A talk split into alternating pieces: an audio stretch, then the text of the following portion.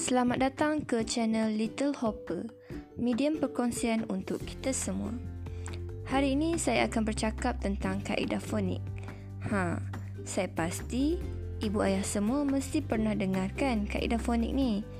Tak perlu panjang-panjang, saya akan ceritakan dengan cara yang paling mudah. Okey, situasinya macam ni.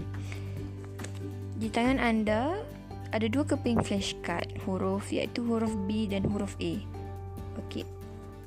Caranya ialah kita bunyikan huruf tersebut. Contoh, bila kita pegang flashcard huruf B, kita bukan sebut ini huruf B, tapi kita bunyikan B. Okey. Bila kita pegang huruf uh, flashcard huruf A, kita bukan sebut A, tapi kita bunyikan A. Okey? Jadi macam itulah yang dikatakan kaedah fonik iaitu kaedah gabung bunyi. Bunyi apa?